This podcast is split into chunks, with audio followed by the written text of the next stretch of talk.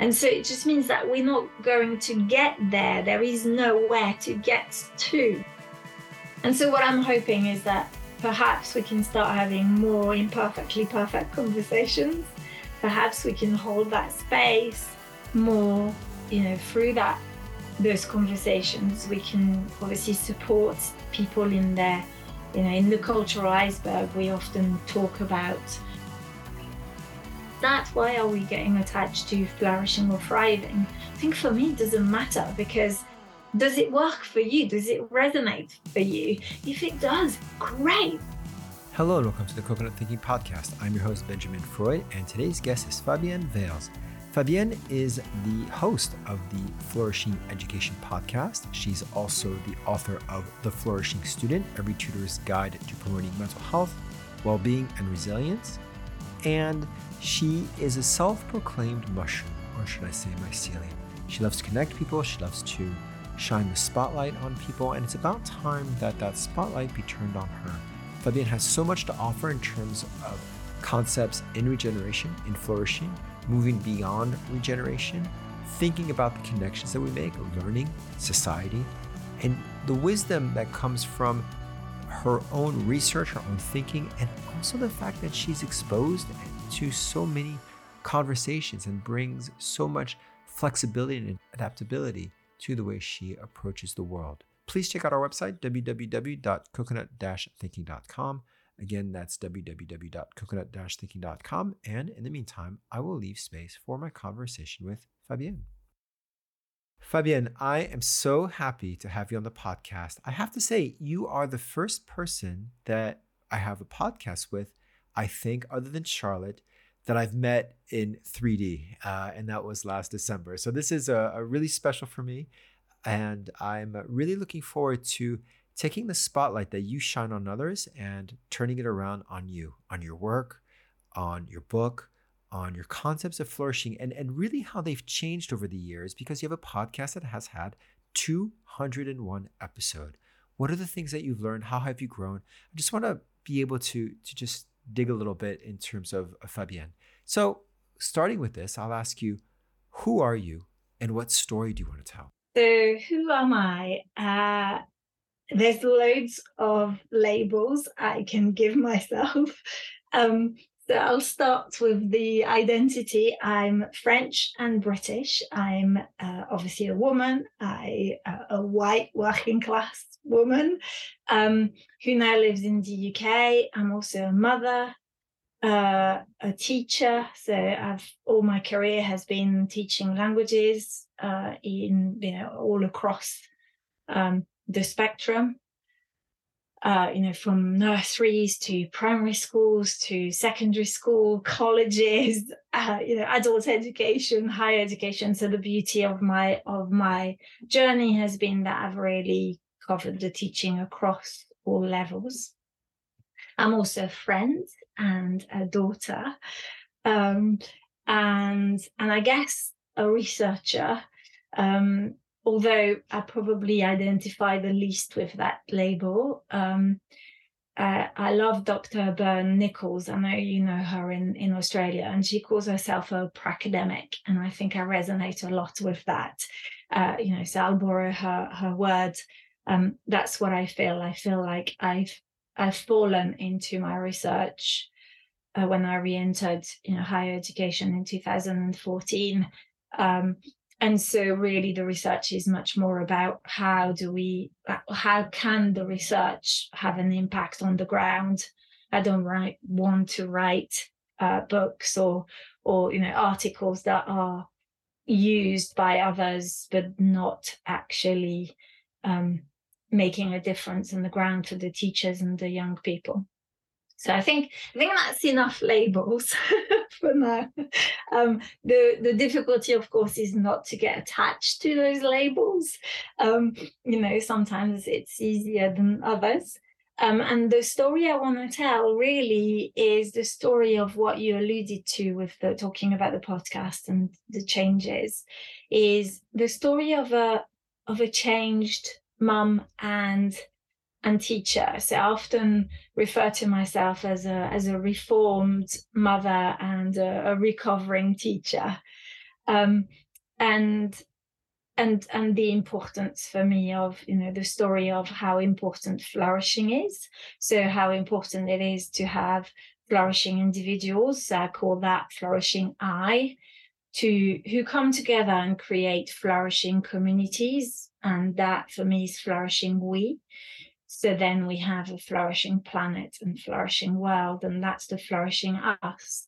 And i would say uh, and we can expand on that as we chat but i would say that really my research has moved towards what i think is the missing piece uh, and the bits that we focus the least on which is flourishing communities the we coming together um, because I think you know you can measure individual well-being through you know, like for example WEMWBS very validated sort of measures.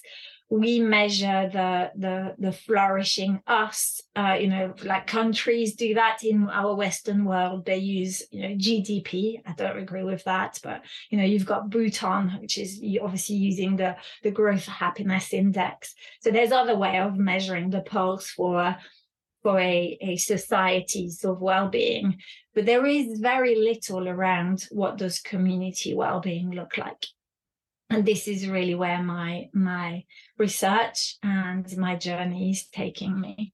I can't wait to pull on some of these threads. The question we ask everyone on the show just to get a sense of what the different approaches are is what does learning mean to you? So i'll ask you that. What does learning mean to you Yes.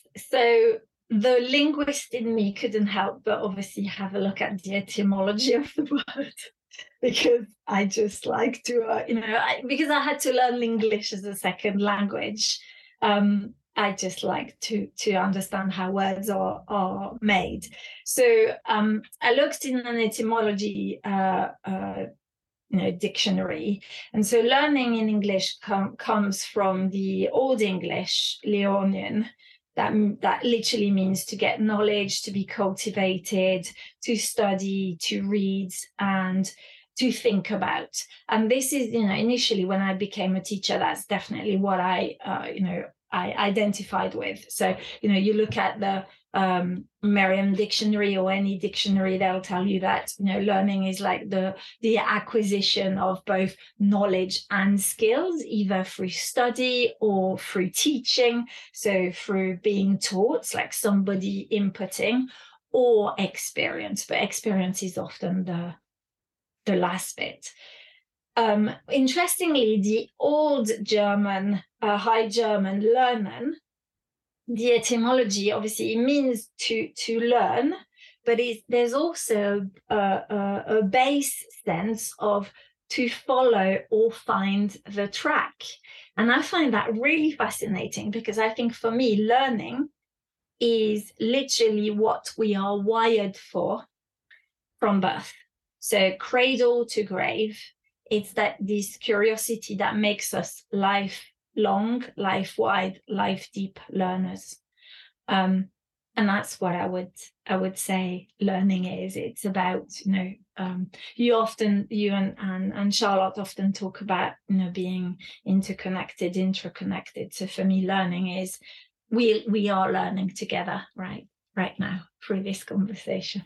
And, I love this idea of, of the relational, and I, I specifically love this idea of finding the track or making the track or whatever that might be, and how every learning experience is something that that really we create on ourselves. That's really something to to, to think about.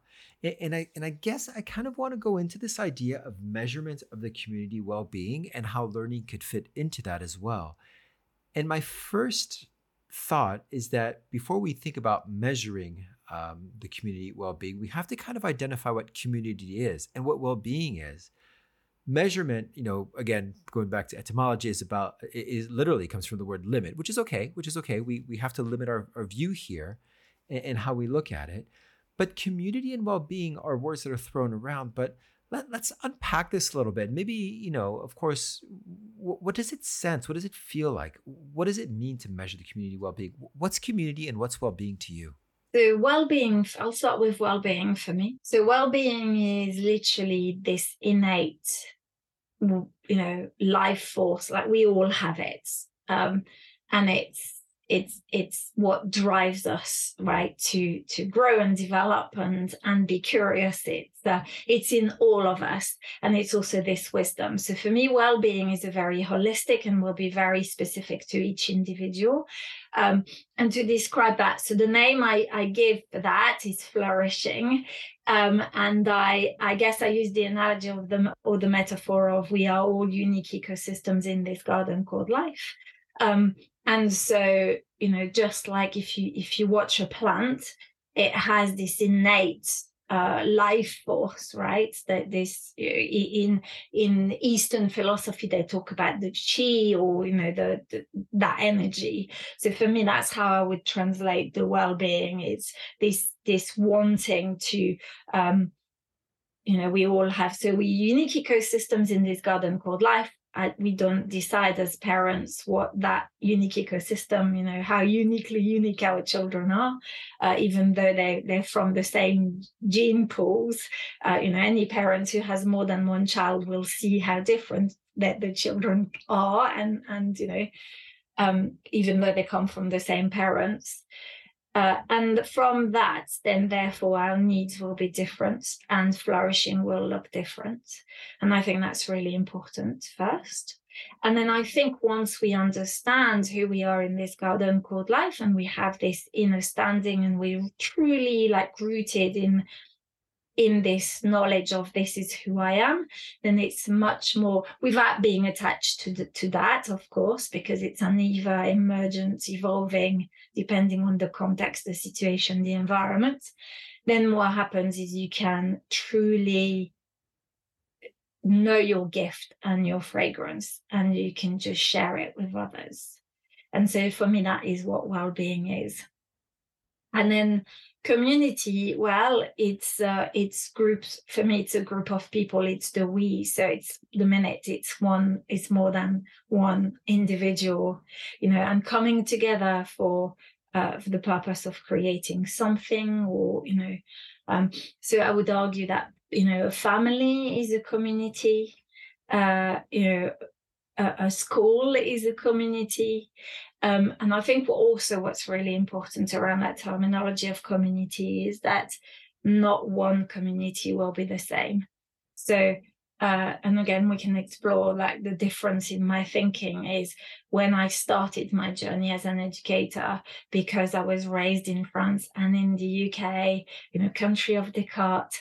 Um, I used to think, and I really realized that through my research and through the conversations I was having, how I viewed the individual not like an ecosystem, not like an ever changing, evolving uh, human being, you know, or, or, or, being, but actually more like a cog in a machine.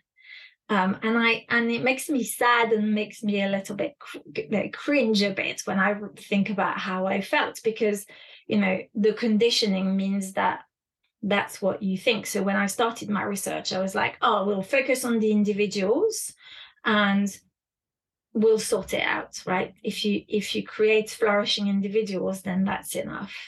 But I very quickly realized that flourishing individuals, you know, flourishing I is important because when you're in survival, the only thing you can do is just focus on yourself, me, myself, and I, and make sure that you are getting the nutrients you need to be well and to you know to, to be in this in this world. But that's not enough. Um, and in fact i think it's it's it's really challenging but there's too much focus on that flourishing eye and not enough on the on the benefits of being part of a community and a, a loving community that will will celebrate you in your peaks and will hold the space for you and support you in your valleys. Um, I hope I've answered your questions in terms of those two questions. No, fantastically well uh, in terms of, uh, of, of exploring the different sides, and I guess this brings us back to the word measure and and how we can measure. And you you speak about Descartes and you speak about the mechanistic views and many people when they think about measuring they take a ruler and they count how many centimeters uh, and, and it's a quantitative measuring how could we go about working with well-being if, if, if we connect it with the chi the energy the life force how can we go about measuring it qualitatively? So this is the purpose of my PhD. I think um, I think the way you measure is through storytelling. So you know that that terminology measure um, and you and you're right of course. I think i think yes you can measure how someone is doing in terms of their flourishing or lang- work or flourishing languishing or you know the the the flourishing survival which are the terminology i use. So you can use the the web or you can use Keyes' sort of like scale. And there's loads of measures. And those are like numbers that tell you this person right now is not doing great for different reasons I think for me, the way we measure, measure as in uh, it, it it's more uh, taking a pulse, like taking a snapshot of what's happened for me, what, what's happening, and and the way we do that is not by coming in and saying, "Hey, I'm an expert in well-being, and I'm going to tell you how it's done," but actually by listening to stories of how communities come together and how they um, that first of all, I think having a common language. So, what do we mean by well being and what do we mean by flourishing or thriving? I mean, other people use the word thriving. I, I, I'm not attached. It's a label, so it's like what works for you.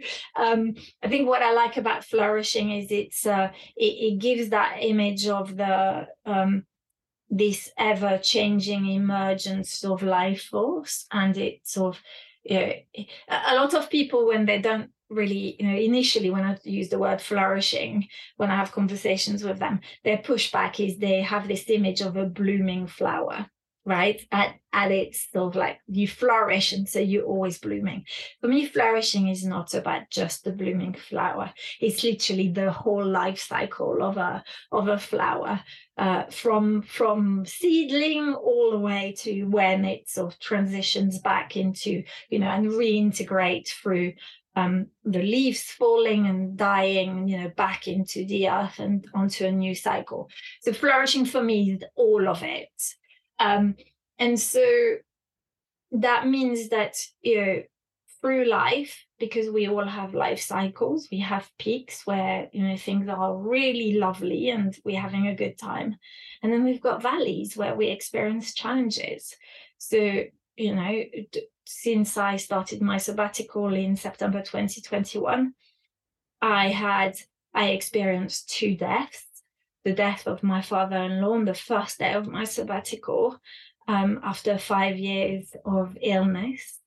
And I think that his death is very significant for me because, like, first hour of my sabbatical, when his words to, to me was always, "You work too hard and you focus, but perhaps not enough on your family and your loved ones." Um, and then obviously um, the, the the death this year or the passing um, of my uh, English mum, this amazing lady who was English but uh, spoke beautiful French and had lived in Tunisia. And when I arrived in the UK, took me under her wings, and it really was just a phenomenal woman uh, throughout. And I think that those values, you know, they exist and they're part of the, you know, flourishing, languishing survival. And when we have a community that supports us, then we can navigate those challenges. We can navigate the ups and downs of, of life. Um, and that's that that's what matters. And so to go back to your questions about measuring, I think what I'm interested in is what are those stories? So how do we change the narrative to move away from measuring is you're a cog in an engine uh, or in the machine. You're we can remove you. And you know we'll replace you with something else. To what does it look like in this garden called life when suddenly this plant is not here or this ecosystem is not part of the ecosystem and i would argue that it makes the the ecosystem far less beautiful.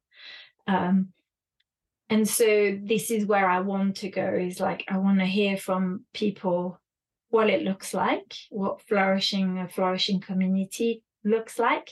Because my background is in linguistics and, and in cultural agility, I do believe that the community will be anchored in the culture and localized. And so just like you know you you're, you're in Thailand I'm currently in the UK that the the the ecosystem is very different right um, and we can't you know it, it's not possible to say well your ecosystem needs to flourish in exactly the same way that it, it in Thailand that it does in the UK that that's unrealistic because of the weather condition the, the amount of rain we get more of all of those things. So all of that needs to be taken into account. Um yeah and and then start sharing those stories and perhaps shifting the narratives you know like the narrative the stories we tell through through those different you know um sharing of, of, of community well-being and com, you know, flourishing or not so flourishing communities too. One of the things that strike me, actually many things strike me, but one of them is the playfulness of what you're you're talking about. And, and let me let me explore this. You talk about stories, which of course uh, can be expressed in many different ways, but you also are kind of harmonizing this idea of, of, of being a linguist and being you, you mentioned cultural adapti- uh, adaptability. And when you when you introduced yourself and a couple other times you said well we have these labels but let's not be attached to them. But let's still play around with what the words mean but then we could just let go of them without getting too stuck in there when you mention the differences or different approach between flourishing and thriving ultimately we're trying to get to the same place whether you pronounce it flourishing or thriving we're trying to get to the same place and that's the understanding and i really appreciate that playfulness because it allows us to be a lot more nimble, but at the same time be precise. Um, and, and I really like that that approach. One of the words that you did not mention, but you hinted about when you brought up flowers and, and from the seed to the the the, the leaves falling and, and being the compost or you know you didn't use the word but but the compost for future season food for for, for other forms of life is the word regeneration and, and that word is something that some of us have been, you know, playing around. I'm just going to use the word playing around for for uh, a little while, and now it's everywhere. And if you type in Coca-Cola and regeneration, you actually get a page talk about regenerative water security or something like that. I I'm starting to get a bit worried about the word regeneration because it's it's being co-opted because of the teal washing, but the concepts are are still very very important. So I'm going back at it through how do we get to the same thing and yet navigate these words.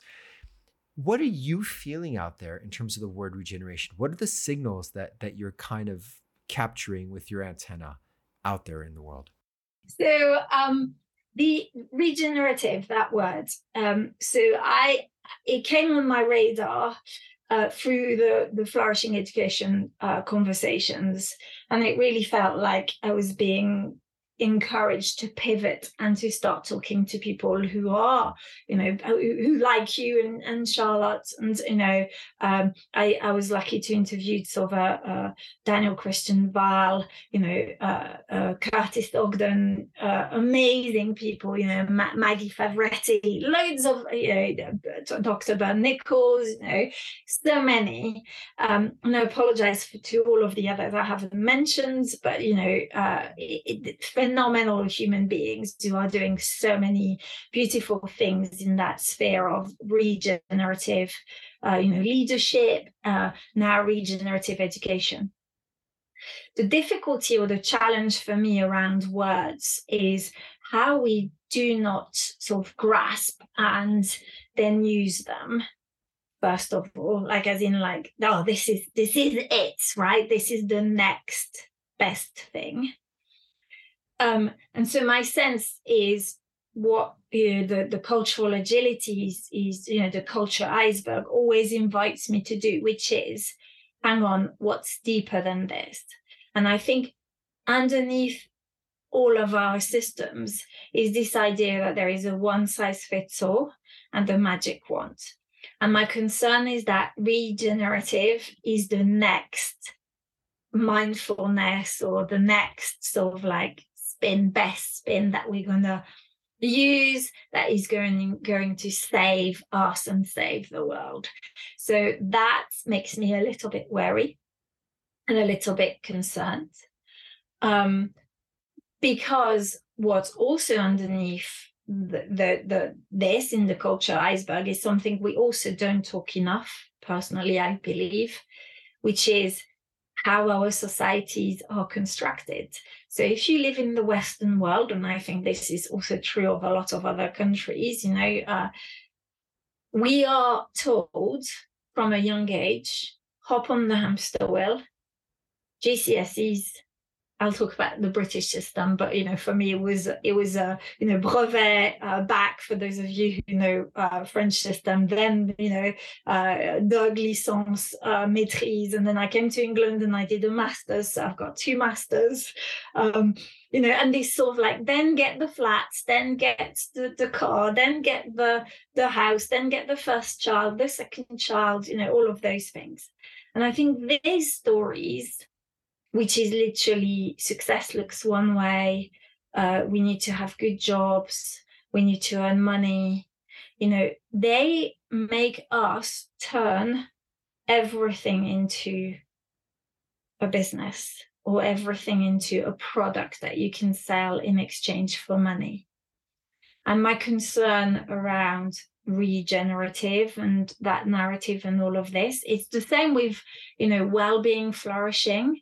So i i realized recently and i posted on linkedin because i, I part of link i use linkedin as a little bit of my own therapy in the process of development um, is i said you know the reason i haven't put all of my work out there, you know, and ask people to sort of to pay me for the work generally, apart from my books, because I've got a publisher, and obviously publishers decide how your book is priced, is literally because I re- I refuse to be part of the well-being industry. I don't want it to be like an industry where I exploit something that I believe education should be doing, which is nurturing the seedlings and the young people and the children.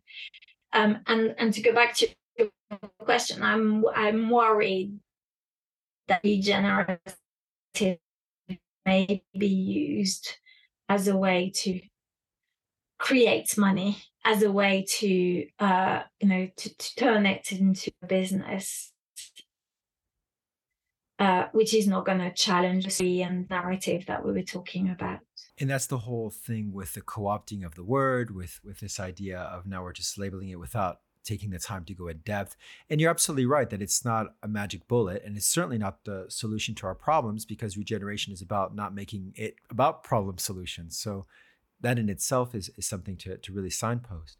At, at the same time, there's there's kind of for me, I feel a tension between having to say, hold on a second, we might not know exactly what it is and define it, but we know what it's not.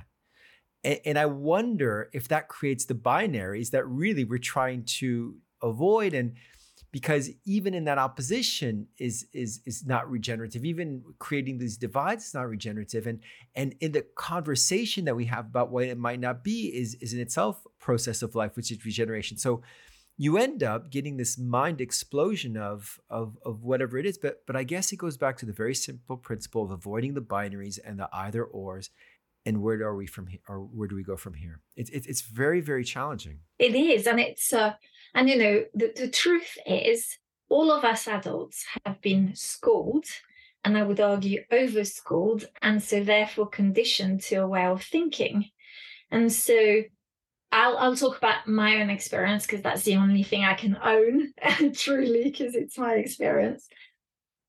Habits die hard. So in the last two years, the the the what I call unraveling and and you know discalling and challenging my worldviews and everything else has been much faster for sure.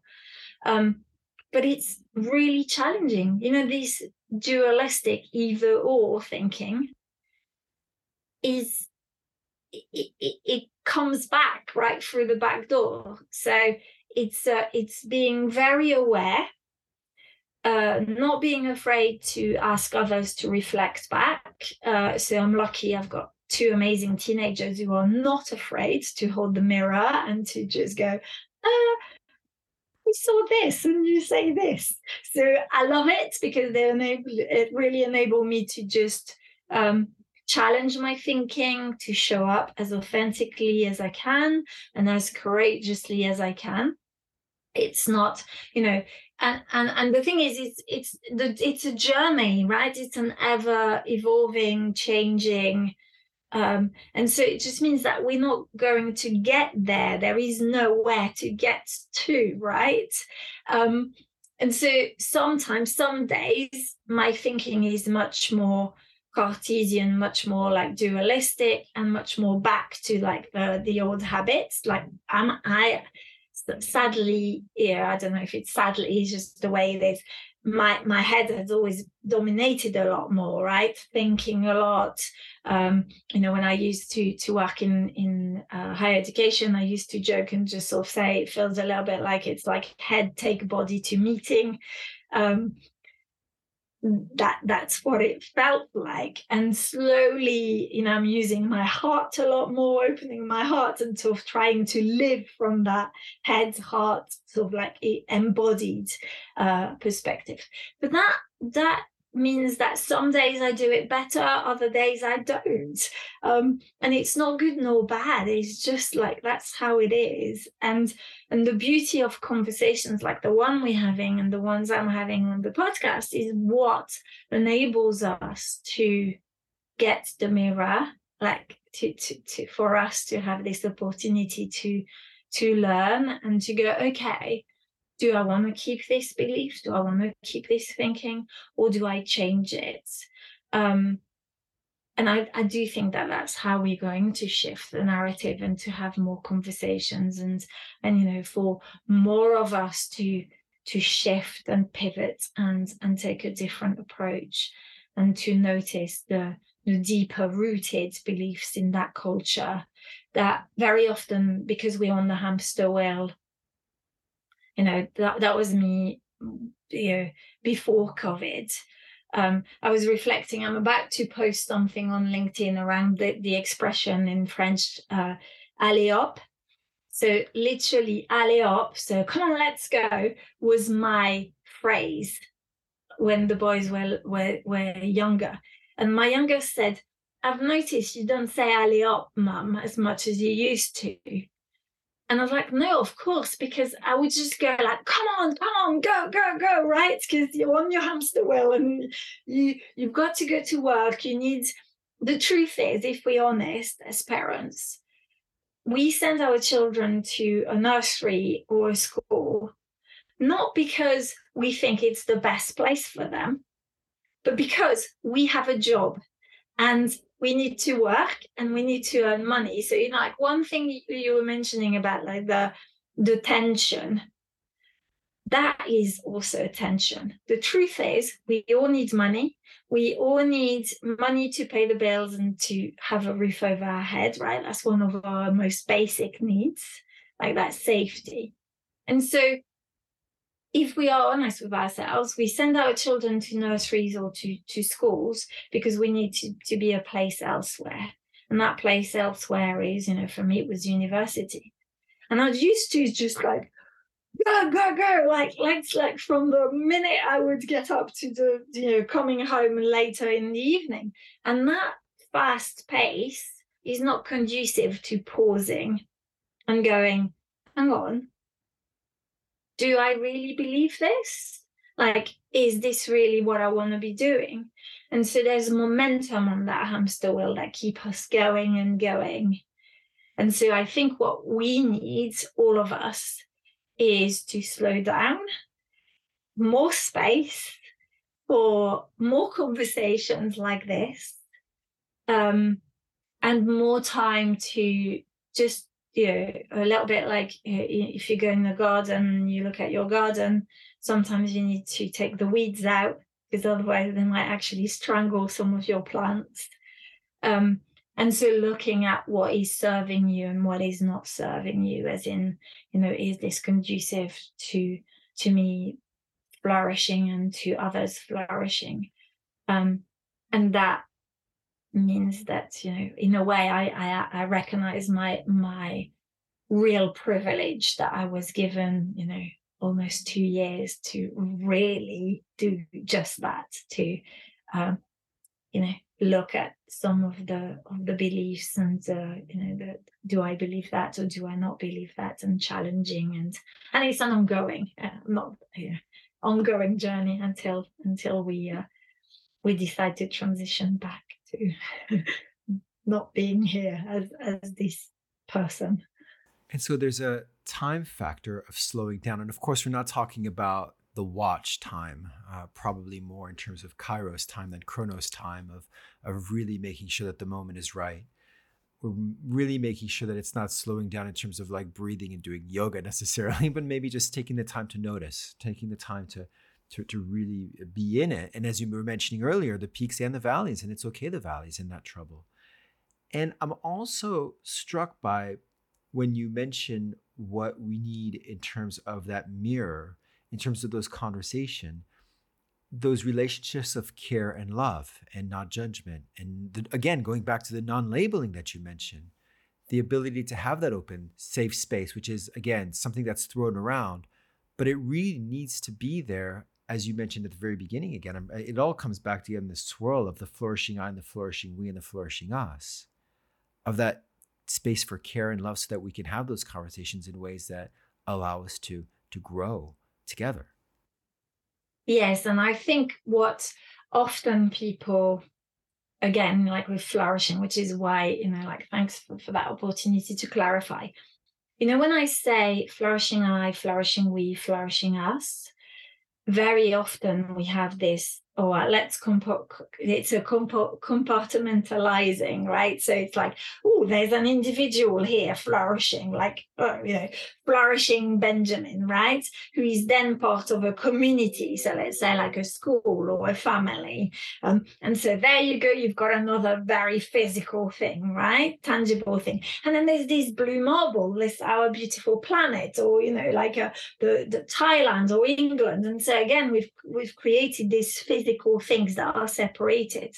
Um, and and yes, and in a sense that you know it's the the that that uh, particle wave, right? Where for me, um, which is probably what my logical rational sort of head struggles the most with you know like it, they often say with quantum physics if you if you think you understand it then you really don't understand it right because it's so like mind boggling um so this is exactly that with the flourishing I, flourishing we, and flourishing us. It's not linear. It's not like, oh, I'm flourishing I, so therefore I have a flourishing community, therefore we have a flourishing planet.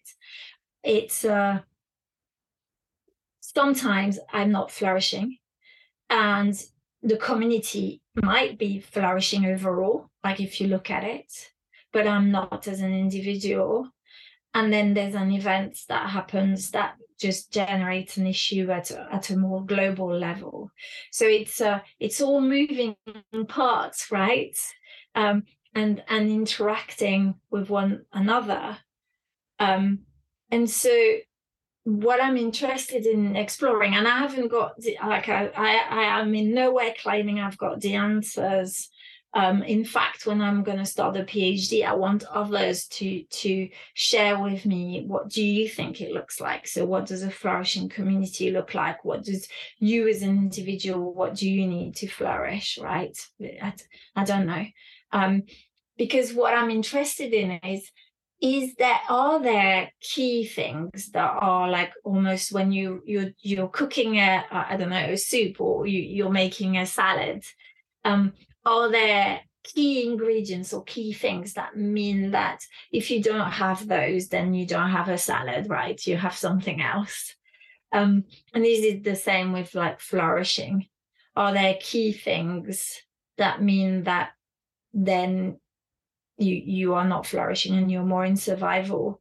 And what can be done? How do we notice right? So as for me as a community that loving piece um, is how do we notice when someone is not flourishing when they're in survival?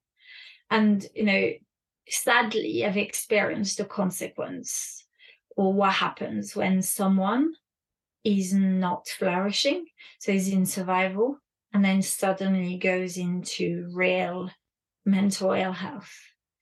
Um, and the outcome is not good, it's horrendous, you know. Um, and I just think, okay, how do we how do we prevent that from happening? How do we look after the the ecosystem so that it can be in in this you know e- ecosystem for as long as possible right? Enjoying it and loving it until it transitions back into the you know uh, decomposing and and serving the, the whole again. Um and so i think this is really important. Those are really important conversations.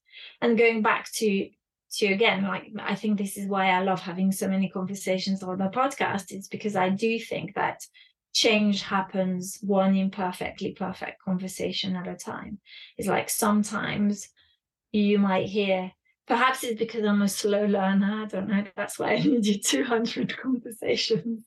Um, but it's this um, it, someone will say something and and it, it like plants a seed but nothing happens. And then you hear it like six conversations later and you go, hang on, what did you say? Like, what was it you said? And and it lands, right? And you go, oh, okay. And then and then you pivot and you pivot and you know, and that's how change happens. And so what I'm hoping is that perhaps we can start having more imperfectly perfect conversations. Perhaps we can hold that space more um, so that you know through that those conversations we can obviously support people in their you know in the cultural iceberg. We often talk about uh, when you enter a new culture um, there's a phase where you have the honeymoon phase where everything is absolutely beautiful and you love the new culture right? And then suddenly you go down the culture shock you know like the the pit there where you realize how the other culture is completely you know jarring against the culture you grew up in or you know and and you suddenly start seeing that culture they're weird and they're doing things so differently and i don't like it. But then with the support of others you just you know, come out of that and then you just go into a new phase. And so i would love us to use that analogy and go okay so there's a current way of doing things. How do we take this old way of doing things using the cultural agility and using the words? Like what words are we using? Are we getting attached to those words? Um, and why is that? Why are we getting attached to flourishing or thriving? I think for me it doesn't matter because does it work for you? Does it resonate for you? If it does great. Use whatever word works for you right? We are all unique. Um, what's important is is what then happens next and what sort of conversation we're having and and and taking it from there. Fabienne, i'm so grateful for this conversation and i'm more than curious to find out where will you go from here 201 episodes but the podcast is just one part of fabienne what are some of the other things that are going on in your life and the horizons towards which you're heading Yes. So obviously the exciting thing is um, for me it's really end of an era. Uh, and a very conscious end of an era. Mm-hmm. So end of June, beginning of July, I'm going to be uh, finishing all of my work facilitating, teaching, language learning um, to truly pivot towards my real passion, which is flourishing in education. So I'm going to be starting a PhD in September looking at how we build flourishing communities in educational settings. Uh, and that's a four year journey. So that'll be really exciting. Uh, and then I, I really love the work of Deborah Frieze, uh, I know, who talks about being localized. Um, if you don't know her TED talk, I would recommend, recommend like you and then and the listeners to really go and, and watch her. I can send you the link. Her her amazing TED, TED talk around being a localist, um, you know, anchored in the in the, the, the where we are in the world uh, for change. And and so currently we are based in as a family in Bristol in in the UK, and so together with uh, two amazing ladies, Joanna Sweetland and Caroline Clark, we've created a uh, learning hub for teenagers called Streams Learning Hub, uh, which is going to open in September. Uh, and we're doing a pilot for one year. And so my role in that is going to use my research to see how we create this learning hub in it that is a, you know, that is flourishing hub. Um, so that's also really exciting. Um, so if you're in Bristol, get in touch. We would love to hear from you. Uh, if you're not in Bristol and you want to obviously reach out, please do reach out. Uh, I love having conversations and, and chatting. I think uh, they're the imperfectly perfect conversations are the best way to grow and develop. And you know, and as Siegel says, we all interconnected, right? So and interconnected. So every single conversation, every single dialogue, every single event in our lives just changes us a little bit and you know, get us to be different. Um, so I don't know who Fabienne will be um, in in in a month's time, let alone like four years' time. We'll see. Well, thank you, Fabienne. Thank you so much. This has been the Coconut Thinking Podcast. Thank you so much for listening. Check out our website, www.coconut-thinking.com. Again, that's coconut-thinking.com.